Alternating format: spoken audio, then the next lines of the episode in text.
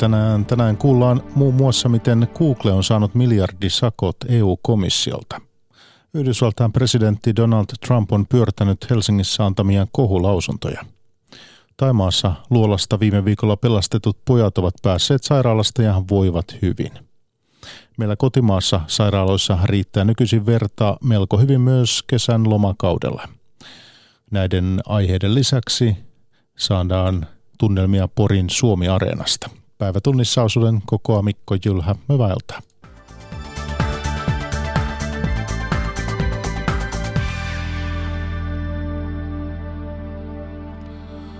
Euroopan unioni on jälleen antanut Googlelle jättisakot. Unionin kilpailuviranomaisten määrämä sakko on ennätyssuuri 4,3 miljardia euroa. Google on pakottanut matkapuhelinvalmistajia esimerkiksi valitsemaan oletuspalveluiksi Googlen sovelluksia. Jo aiemmin unioni on sakottanut nettijättiä omien palveluiden nostamisesta hakutuloksissa. Google aikoo valittaa päätöksestä. Stina Brennare. No siinä on aika yksinkertaisia menettelyjä. Google on edellyttänyt matkapuhelinvalmistajilta, että ne etukäteen asentavat matkapuhelimiinsa Googlen hakukoneen ja selaimen eli Chromin. Ja lisäksi Google on maksanut joillekin suurille laitevalmistajille ja teleoperaattoreille siitä, että niiden laitteisiin on etukäteen asennettu näitä Googlen tuota, järjestelmiä. Ja kun muistetaan, että Android on maailman suurin käyttöjärjestelmä, sitä siis käyttää, käytetään noin 80 prosentissa matkapuhelimia eli älykännyköitä, niin kyse on valtavan isosta asiasta.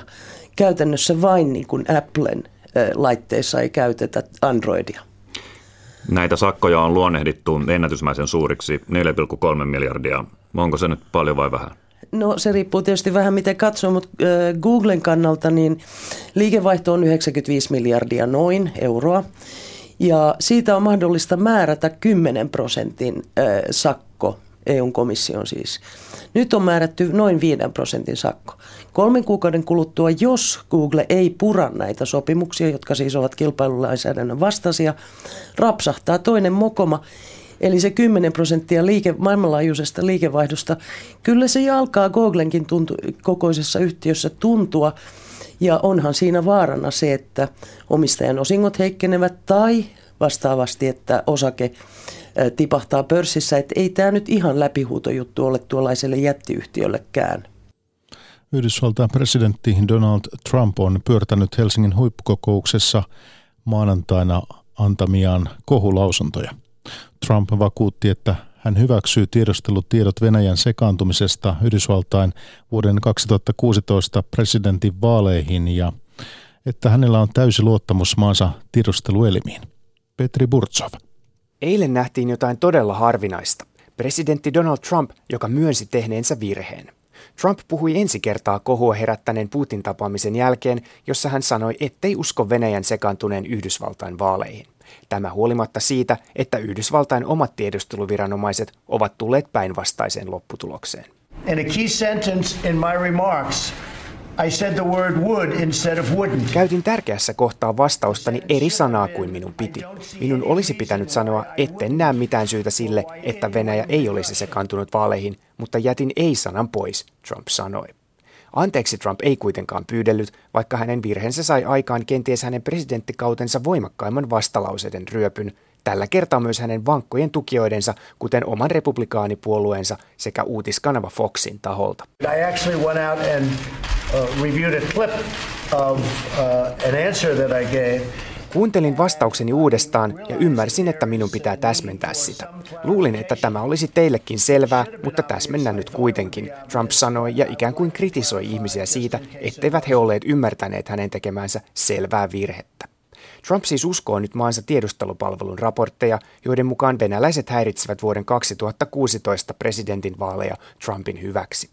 Hän kuitenkin kiistää edelleen oman vaalikampanjansa tehneen yhteistyötä venäläisten kanssa, eikä myöskään usko Venäjän vaalihäirinnän vaikuttaneen vaalien lopputulokseen.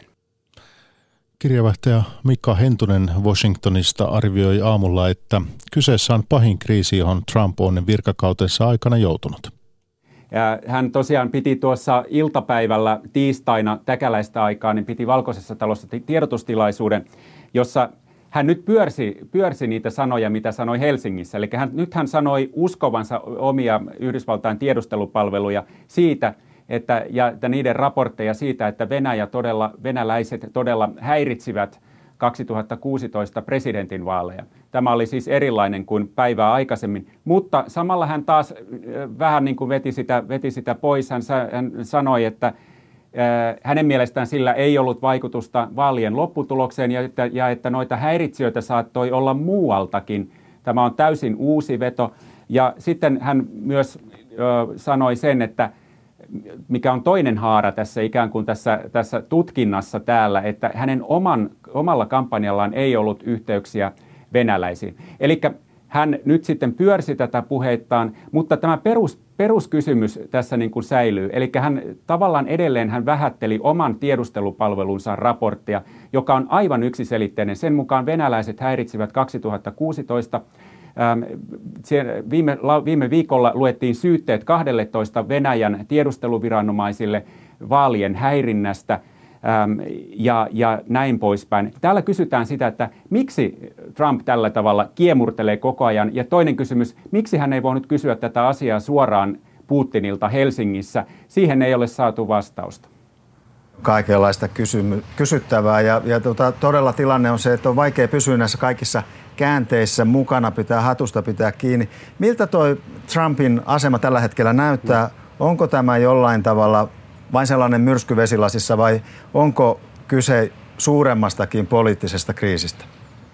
Kyllä tämä näyttää nyt selvästi, että tämä on pahin kriisi, mikä, mihin Trump on joutunut puolentoista vuoteen, eli virkakautensa aikana tähän mennessä, niin selvästi näyttää siltä, että se on sitä. Eli se on enemmän kuin myrsky vesilasissa, mutta sitä ei tietysti vielä voi sanoa, että onko tämä jo jotain lopun alkua ja kuinka vakavaa se on.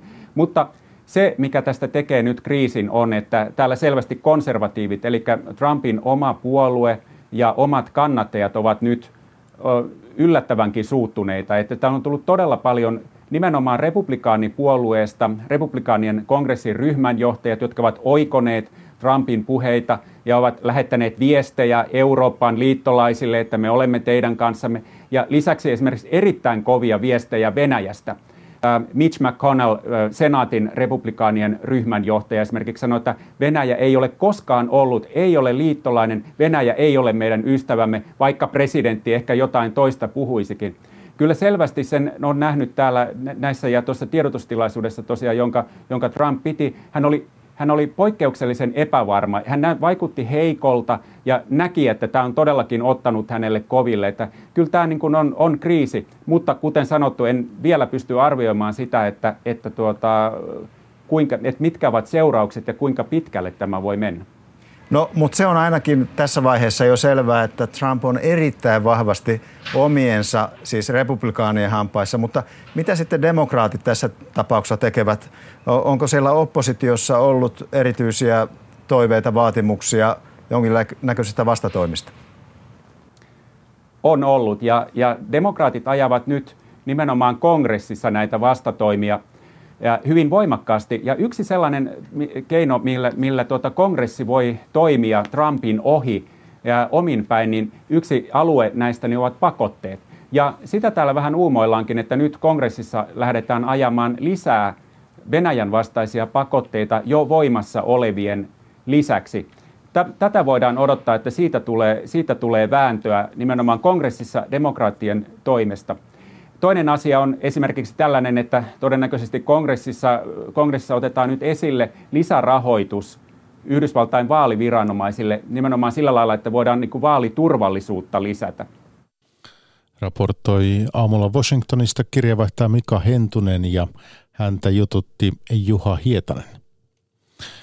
Taimaassa viime viikon alussa pelastettu jalkapallon joukkue on päästetty sairaalasta – 12 poikaa ja heidän valmentajansa pelastettiin Chiang Rain kaupungin lähellä sijaitsevasta luolastosta mittavassa pelastusoperaatiossa, jota sadat toimittajat eri maista seurasivat paikan päällä. Anna Saraste. Leveitä hymyjä ja nöyriä kumarruksia. 12 poikaa ja heidän valmentajansa kävelivät tänään ulos pohjoistaimaalaisesta sairaalasta vietettyään siellä reilun viikon. Pelipaitoihin pukeutuneet pojat istuutuivat ryhmäkuvaa varten televisiokameroiden eteen. He kiittivät kukin vuorollaan pelastustöihin osallistuneita ja vastasivat median etukäteen toimittamiin kysymyksiin. Pojat kertoivat siitä, miten he selviytyivät luolassa niin pitkään. Yksi pojista sanoi, että joukkue joi vettä ainoastaan tippukivistä. สวัสดีครับผมชื่อเด็กชายชนินวิบูลลุงเรืองชื่อเล่นชื่อตั้นครับ Joukkue katosi juhannuslauantaina 23. päivä kesäkuuta Tamluangin luolastoon monsuunisateiden alettua. Brittiläiset sukeltajat löysivät heidät yhdeksän päivää myöhemmin kyyristelemässä ahtailla kumpareilla parin kilometrin päässä luolaston sisäänkäynniltä. Luolasto oli kokonaan veden alla. Pelastusoperaatiossa joukkueen jäsenet haettiin neljän hengen ryhmissä ulos ammattisukeltajien ja armeijan merivoimien avustuksella. Viimeiseksi pelastetut pojat ja heidän valmentajansa viettivät 14 päivää ja yötä pilkkopimeässä luolassa.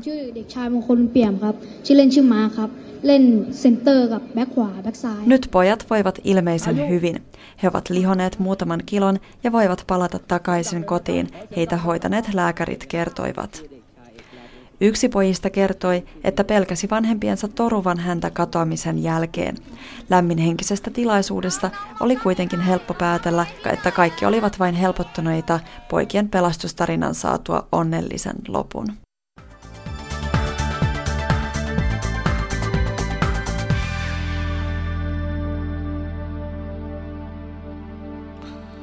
Eilen illalla järjestettiin Porin Suomi-areenassa MTV3 puheenjohtajatentti. Tenttien merkitys kasvaa, mitä lähemmäs ensi kevään vaaleja tullaan. Millaista puolueen puheenjohtajan työ on ja mitä siitä ajattelevat vihreiden Touko Aalto, Vasemmistoliiton Li Andersson ja perussuomalaisten Jussi halla Toimittajana Olli Seuri. Kysyisin ensimmäisenä, kun puhutaan puheenjohtajuudesta, niin mikä on teidän mielestä merkittävä asia, miten puheenjohtajan tehtävä eroaa muista politiikan tehtävistä? Touko Aalto. Siinä on jatkuva iso vastuu. Ja siinä on nimenomaan se ehkä se olennainen asia, että sä et edusta enää vain itseäsi. Sä edustat koko sitä puoluetta ja koko ajan niin vastuu siitä, että se miten hyvin sinä onnistut omassa tehtävässä vaikuttaa siihen, miten muut voivat tehdä sitä omaa työtään. Totta kai se on koko ajan takaraivossa. Ja Jussi halla No Suomessa poliittisen puolueen puheenjohtajan tehtävät ovat aika laajat verrattuna moneen muuhun maahan, että puheenjohtaja on sekä poliittinen kärkihahmo, se joka ilmaisee puolueen kannat, että myös tavallaan talonmies ja sellainen joka paikan höylä, joka on vastuussa myös organisaatiosta, tietenkin yhdessä puoluesihteeri ja muiden ihmisten kanssa, mutta puheenjohtajan rooli on hyvin voimakas ja mitä erilaisia hattuja ja työpöytiä on puolueen puheenjohtajalla aika monta. Samoilla linjoilla että sanoisin, että kokonaisvaltaisuus. Eli sun pitää aina olla se, sä oot aina se, joka pitää olla valmis kommentoimaan, kun jotain tapahtuu. Sitä vastuuta ei oikein voi useimmissa tapauksissa siirtää kenenkään muun harteille. Ja ja sitten sä oot vastuussa puolueen poliittisen työn johtamisesta, mutta hyvin usein myöskin siitä organisaation johtamisesta. Ja se on ehkä sen, sellainen puoli tästä työstä, joka ei myöskään näy ulospäin. Että me tehdään kaikki kuitenkin niin kuin paljon työtä puoluetoimistoilla ja ikään kuin puoluesihteerien kanssa myöskin tämmöistä ihan perinteistä henkilöjohtamista. Sitten kysymykseen siitä, millaiset kasvot te puolueelle ne annatte, koska kyse on myös julkisesta työstä. Ja kertaan tähän taustaksi, että nyt kesällä on julkaistu monia puoluejohtajakyselyitä hieman erilaisiin painotuksiin. Yksinkertaista nyt niin, että Li Anderssonia pidetään puoluejohtajista vetovoimaisimpana. Hän nostaa tällä hetkellä puolueensa kannatusta. Touko Aaltoa ei pidetä sopivana pääministeriehdokkaana, eikä hän ole pystynyt toistaiseksi nostamaan vihreiden kannatusta. Jussi halla vetovoima on puheenjohtajien joukossa keskikasvussa kastia, mutta erityisen vahva omien kannattien joukossa. Lee Anderson, äh, olet teistä kolmesta ollut pisimpää puolueen puheenjohtaja reilut kaksi vuotta ja aiemminkin menestynyt imagokyselyissä, niin mihin itse koet, että suosio perustuu? Ähm, no, tämä on ollut aina mulle vähän vaikea arvioida, mutta se, se palaute, mikä mä oon saanut ihmisiltä, niin oikeastaan liittyy aika perustavanlaatuisiin juttuihin, että ihmiset arvo, äh, arvostaa sitä, että puhuu selkeästi ja ymmärrettävää kieltä, eikä tällaista perinteistä poliittista jargonia, ja tultiin itse asiassa kiittämään mua myöskin eilisen peitentin jälkeen. Ja toinen asia, mistä mä saan kiitosta, on se, että mä vastaan kysymyksiin. Ja joskus miettinyt sitä, että, että jos, jos tosiaankin niin kuin suosio perustuu siihen, että vastaa esitettyihin kysymyksiin ja pyrkii puhumaan ymmärrettävää kieltä, niin ehkä ei tarvitse aina myöskään niin, niin kuin syvällisesti ikään kuin analysoida politiikan olemusta, vaan kyse voi olla aika yksinkertaisista ja perustavanlaatuisista jutuista. Kuulostaa toimittajasta ainakin hyvältä tuo lähtökohta. Vasemmistoliitto henkilöityy julkisuudessa tällä hetkellä vahvasti sinuun. Miten kestävää se on puolueen kannalta? Öö, ei ole kestävää lainkaan ja se on itse asiassa yksi asia, mikä mä joudun päivittäin omassa työssä pohtimaan, että miten me saadaan enemmän kasvoja nostettua vasemmistoliiton osalta julkisuuteen, koska siihen on niin kuin yllättävän vaikea myöskin meidän itse vaikuttaa. Et media kiinnostaa yleensä ottaa suoraan yhteyttä tiettyihin henkilöihin, mitä ne haluaa puhumaan. Jos me tarjotaan jotain muuta edustajaa vasemmistoliitosta, niin se ei välttämättä kelpaa.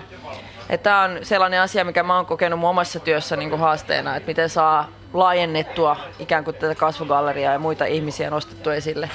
Touko Aalto ensimmäinen vuosi puheenjohtajana ei ole ollut helpoin mahdollinen. Mikä on oma tulkintasi syistä siihen?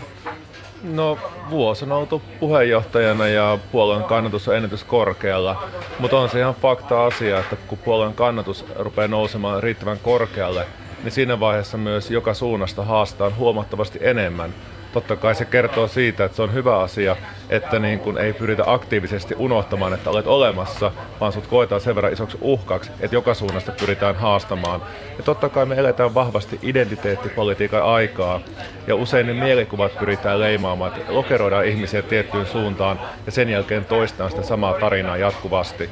Ja totta kai tämän tyyppiset asiat vaikuttaa aivan valtavasti siihen, että minkä tyyppinen mielikuva on. Mutta tota, mä itse niin koen ja tiedän sen, että aika, aika on se asia, että pikkuhiljaa ihmiset tulee tutuksi se tyyli, tapa ja myös ne, että minkä tyyppisiä asioita politiikassa vaikka Touko Aalto edustaa. Ei se auta oikeastaan kuin se, että aika monta puheenjohtajatenttiä saadaan alle ja pääsee, pääsee puhumaan asioista, niin Vihre, vihreiden kohdalla mainitaan usein naisvaltaisuus ja itse mainitsitte tämä identiteettipolitiikan. Niin millaiset kasvot annat tällä hetkellä vihreille? Annan rohkeat kasvot, annan feministiset kasvot ja annan semmoista kasvot, että teen täydestä sydämestäni niitä asioita, joihin uskon ja teen parhaani joka ikinen päivä. Jussi halla sinut valittiin viime kesänä perussuomalaisten puoluekokouksessa puolueen puheenjohtajaksi. Tätä seurasi äh, myöhemmin sinisiksi nimittäin ryhmän irtautuminen ja puolueen hajaannus. Nyt kannatus on tasaantunut tai lähtenyt jopa nousuun, niin Millaista on ollut aloittaa tilanteessa, jossa sinut johtoon nostaneen puoluekokouksen valinnat ikään kuin rikkoivat puolueen? No nyt oli kyllä vaikea kysymys. Perussuomalaisten kannatus oli romahtanut hallituskauden aikana ja ihmiset tietenkin kaipasivat kipeästi muutosta ja mon, todella mon, monella perussuomalaisia äänestäneistä ihmisistä oli sellainen olo ja mielikuva ja kokemus, että perussuomalaiset olivat pettäneet vaalien alla antamansa lupaukset. Eli että perussuomalaisten vaalislogan saat mitä tilaat ei todellakaan ollut toiminut siinä si, siinä kohdassa. Ja... Ehkä sitä, että millainen, miltä, millainen paine tätä puolueen puheenjohtajaa kohtaa. Se on aika poikkeuksellinen tilanne, että varma, varmastikaan Li Andersson ei tiedä ollenkaan siitä tilanteesta, millaisessa tilanteessa olet tämän ensimmäisen vuoden ollut.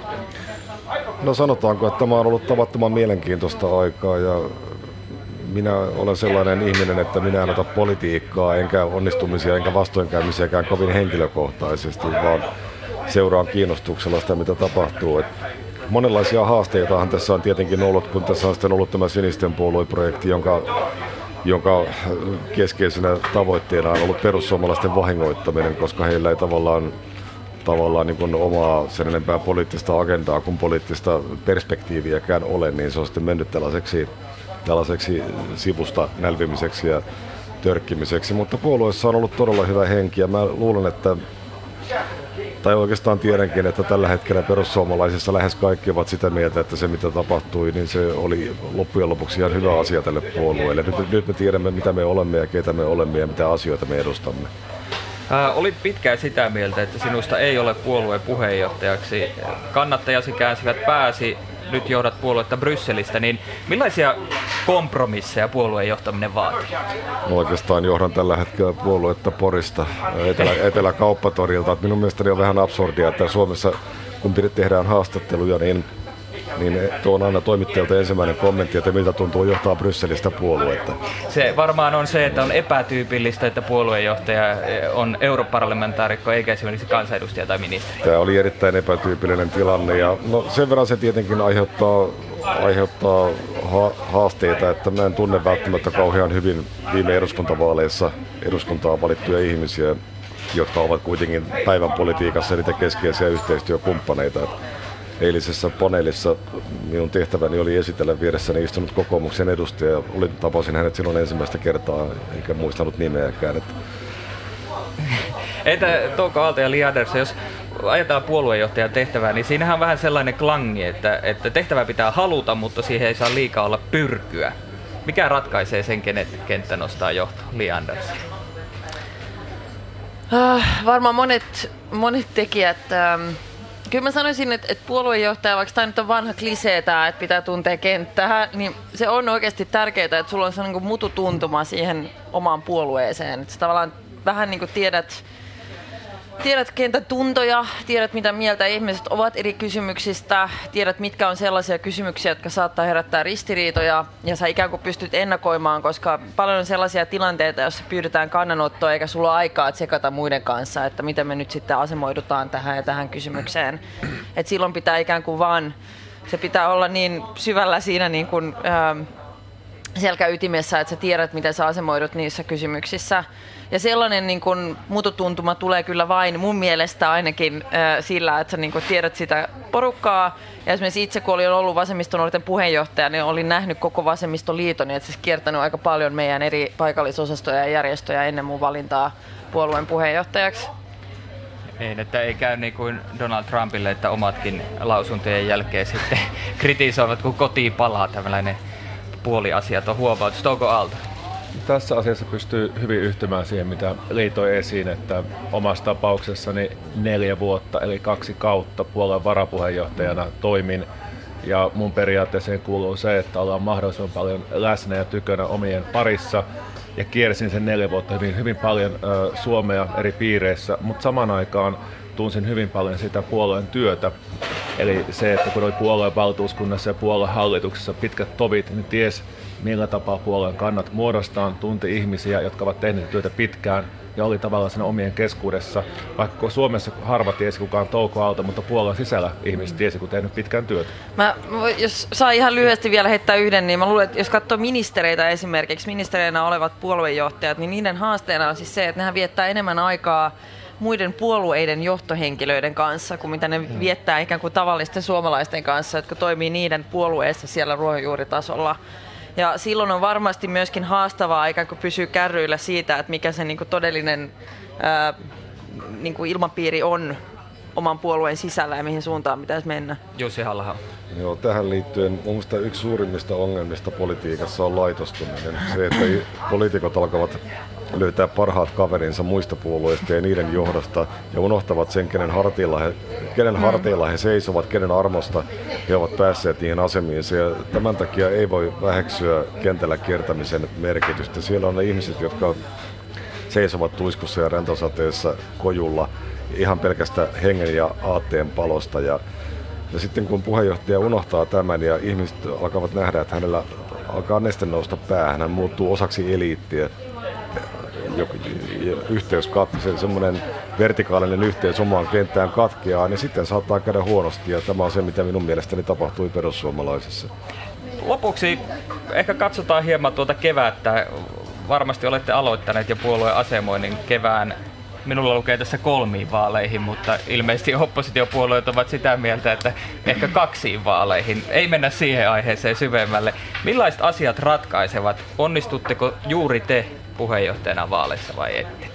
Jussi halla No demokratian kaikkein paras puolihan on se, jos ollaan kyynisiä, on se, että enemmistö saa aina sitä, mitä se ansaitsee. Mutta tota, tietysti, jotta demokratia tuottaisi mahdollisimman suuren hyödyn ihmisille, niin ihmisten pitäisi katsoa aika tarkkaan, että vastaako heidän äänestämänsä puolue todella sitä, mitä he ajattelevat asioista, ja näin ei monissa kysymyksissä ole. Tämä on varmaan se, mitä me yritämme korostaa omassa vaalikampanjassamme, että otetaan konkreettisia esimerkkejä, nyt tässä ollaan niitä luettelemaan, mutta tarjotaan ihmisille konkreettisia kysymyksiä, että mitä mieltä sinä olet tästä kysymyksestä, haluatko tällaista politiikkaa, Katso, mitä puolueet sanovat tästä asiasta. Älä äänestä naamoja, älä äänestä identiteettiä, äänestä kysymyksiä. Asiakysymyksiä, Toka Aalto. No mä jatkaisin ja laventaisin noista asiakysymyksistä myös isompiin arvoihin. Se, että mikä, mikä ratkaisee vaalien tuloksen aika paljon ne teemat, jotka vallitsevat vaalikeskustelussa. Ja vihreät tekee kaikkensa, että Suomessa puhuttaisiin joskus vaikkapa eilinen, eilinen tentti hyvä esimerkki siitä, että harvoin ilmastonmuutoksesta, luonnonsuojelusta, ympäristösuojelusta puhutaan sanakaan tai tasa-arvotyöstä. Ja tehdään parhaamme, että ensi vaaleissa puhutaan isosti kunnianhimoista ilmastopolitiikasta, sosiaaliturvan uudistamisesta ja koulutuksesta. Tuli se koulutus sieltä. Tätä odotin, että milloin vihreät mainitsee koulutuksen. Li Anders. Se on yhdistelmä äh, kahta asiaa. Ensinnäkin se, että sun puolueella on niin selkeät kannat ja selkeä oma linja niihin isoihin kysymyksiin, joista joka tapauksessa vaaleissa keskustellaan. Työllisyysasteen nosto esimerkiksi, sosiaaliturvan uudistaminen, joka varmasti on iso keskusteluaihe seuraavissa vaaleissa. Mutta sen lisäksi puolueiden kannalta on tärkeää myöskin saada muut puhumaan sinulle tärkeistä teemoista. Eli miten hyvin onnistuu puskemaan sinne agendalle niin ne teemat, joista sä itse haluat puhua. Ja ollaan Vasemmistoliitossa niin kaksi teemaa, joista me toivomme, että keskustellaan seuraavissa vaaleissa. Josta ensimmäinen on työn murros ja miten Suomessa varaudutaan siihen esimerkiksi koulutusjärjestelmän kautta ja toinen on eriarvoisuuden vähentäminen. Annetaan Jussi halla mainita myös ainakin yksi tai kaksi teemaa, kun te olette jo käyttäneet mahdollisuuden hyväksi perussuomalaisten vaaliteemoista. No meillä on puhuttu nyt viime päivinä täällä Porin Areenassakin paljon, paljon tuota työllisyydestä, tietenkin ja sosiaaliturvan tulevaisuudesta. Ja me lähdemme siitä, että, että köyhyysongelmaa ja eriarvoisuusongelmaa ei pidä lähteä ratkaisemaan tukipolitiikalla, siis so, sosiaaliturvaa turvaa, turvan kanssa askartelemalla, vaan työ, työ, työllistämisen, työllistymisen ja yrittämisen edellytyksiä parantamalla. Ja tähän on ihan konkreettisia keinoja. Maahanmuuttopolitiikka tulee olemaan keskiössä ja sitä ei päästä pakoon tällä vuosisadolla. Sanoi puheenjohtaja Jussi halla perussuomalaisista ja hänen lisäkseen tuossa keskustelemassa puheenjohtajat Touko Aalto Vihreistä ja Lee Anderson Vasemmistoliitosta. Keskikesällä yllättävä veripula ei ole enää läheskään jokavuotinen ilmiö. Veren tarve on vähentynyt leikkauksissa ja muutenkin sairaalat siirtävät kiireettömiä leikkauksia. Aapo Parviainen jatkaa. Internetissä hakusana veripula tuottaa puolen tuhatta osumaa. Niistä vain harva kuitenkin näyttää osuvan Suomeen ja kesäaikaan. Onko siis uutinen joka kesäisestä veripulasta pelkkä myytti? Kyllä se nykyään on jo myytti. Eli kesä, kesällä meillä tilanne on aika hyvä, verenluovuttaja riittää, ihmiset on lomalla, niin heillä on aikaa. Vastaa verenluovutustoiminnan johtaja Satu Pastila Suomen punaisen ristin veripalvelusta. Saman saattoi huomata Nurmijärven Klaukkalassa järjestetyssä heinäkuisessa luovutustilaisuudessa, jossa kävi muutaman tunnin aikana 99 luovuttajaa. Heistä yhdeksän ensimmäistä kertaa, kuten Anniina Morelius kahden ystävänsä kanssa. No tota, sisko rohkaisi, että me luovuttaa, niin mä ajattelin, no miksei. Minkälainen fiilis jäi tästä? No ihan hyvä, että varmaan tuun kyllä uudestaankin. Veren luovuttamisessa on tärkeää, että päivittäin on saatavilla tarpeeksi uutta verta, koska verituotteet säilyvät vain muutaman päivän. Siksi esimerkiksi erilaiset luovuttajaporukat ovat usein arvokkaita. Satu Pastila. Niiden merkitys on iso ja, ja me voidaan myöskin heitä kontaktoida sitten, jos tulee se veripulatilanne, niin lähetetään heille viesti, että tulkaapa käymään, niin, niin olisi tarvetta tänään tai tällä viikolla. Tärkeitä ovat myös eri puolilla Suomea sukkuloivat veripalvelun liikkuvat yksiköt, jotka keräävät lähes puolet veripalvelun verestä. Paikan läheisyys merkitsee paljon lähes 50 kertaa luovuttaneille Jukka Nevalaiselle Klaukkalasta. Perheellisenä on se helppo aina tulla käymään tässä kotimatkan varrella, niin kyllä se vaikuttaa, että ei me aikaa sitten tähän matkustamiseen. Erityisesti tuo arki on kuitenkin sellainen, että jos pitäisi jonnekin muualle lähteä, niin helposti jää sitten käymättä. Satu Pastilan mukaan luovuttajia pyritään kesällä löytämään myös mökeiltään. Kesällä me käydään ehkä jonkin verran myös sellaisissa vähän pienemmissä, pienemmillä paikkakunnilla, jossa talvella ei käydä ja ajatus on se, että saataisiin siellä sitten niitä kesämökkiläisiä, kesälomalaisia myös käymään. Viime vuonna kirjattiin hieman yli 200 000 verenluovutusta. Luovutusten määrä on vähentynyt vajaat 40 prosenttia vuosituhannen alusta, muun muassa kehittyneen leikkaustekniikan ansiosta, kun korvaavaa verta ei tarvita enää entiseen tapaan leikkauksissa. Kalan kasvattajilla on nyt vaikeuksia saada lohtaa kuluttajien pöytään. Poikkeuksellisen lämpimät vedet ja paikoitellen kuivuus voivat aiheuttaa jopa kalakuolemia kasvattamoilla. Esimerkiksi Tornionjoen vesistössä pellon kohdalla Tilanne ei ole ollut näin hankala vuosikymmeniin. Hanna Holopainen. Pellolainen kalanviljelijä Harry Ylisaukkooja ei ole viime päivinä ruokkinut pienyrityksensä altaissa olevia kirjolohia. Veden lämpötila Tornionjokeen laskevalla Naamioilla on jo 24 astetta. Muutaman asteen nousu olisi viljelylohelle tappava. Ruokaa ei voi antaa, jotta kalojen kuumuudesta kovilla oleva elimistö ei kiihdy liikaa. Harry Ylisaukkooja. Nyt on ruokinnat sitten lopetettu kokonaan. Ja kun meillä on tätä kesäaikaista tuorekalan myyntiä, siihen on pyritty satsaamaan, niin se on nyt jouduttu lopettamahan, koska ei, ei pysty kaloja siirtämään. Niitä ei kerta kaikkiaan saa elävänä sieltä altaasta mihinkään. Koko Suomessa nyt keskivertoa lämpimämpi vesistö voi heikentää lohen kasvatusolosuhteita. Lisäksi Länsi- ja Lounais-Suomen sisävesistöjä vaivaa kuivuus, kerrotaan Suomen ympäristökeskuksesta. Luonnonvesissä kalat etsivät automaattisesti hapekkaan paikan, mutta kalaviljelmillä on odotettava parempia olosuhteita tai keksittävä muita keinoja. Ylitarkastaja Jarmo Huhtala Lapin elykeskuksesta. on sellaisia ratkaisuja, että ne ovat joutuneet kaivamaan ihan sitten porakaivoja ja pohjavettä sekoittaa sitten viileitä, kaikkia tämmöisiä ratkaisuja kehittää, että miten saa vettä viileämmäksi. Kyllä siellä varmaan alkaa olla ihan tuota hätä kädessä. Ainakaan pohjoisessa kalankasvattajat eivät ole silti huolissaan yritystoimintansa tulevaisuudesta. Lämpenevissä kesissä on hyvääkin. Helle hidastaa lohen kasvua, mutta aiempaa pidemmät kesät taas jatkavat lohen kasvuaikaa kummastakin päästä. Ja päivätunnissa lopuksi kerron vielä, että näyttelijä Tapani Perttu on kuollut. Tampereen teatterin ja kansallisteatterin pitkäaikainen näyttelijä kuoli maanantaina sairaalassa. Hän oli 78-vuotias. Perttu teki teatterin lisäksi useita rooleja televisiossa ja elokuvissa sekä levytti musiikkia.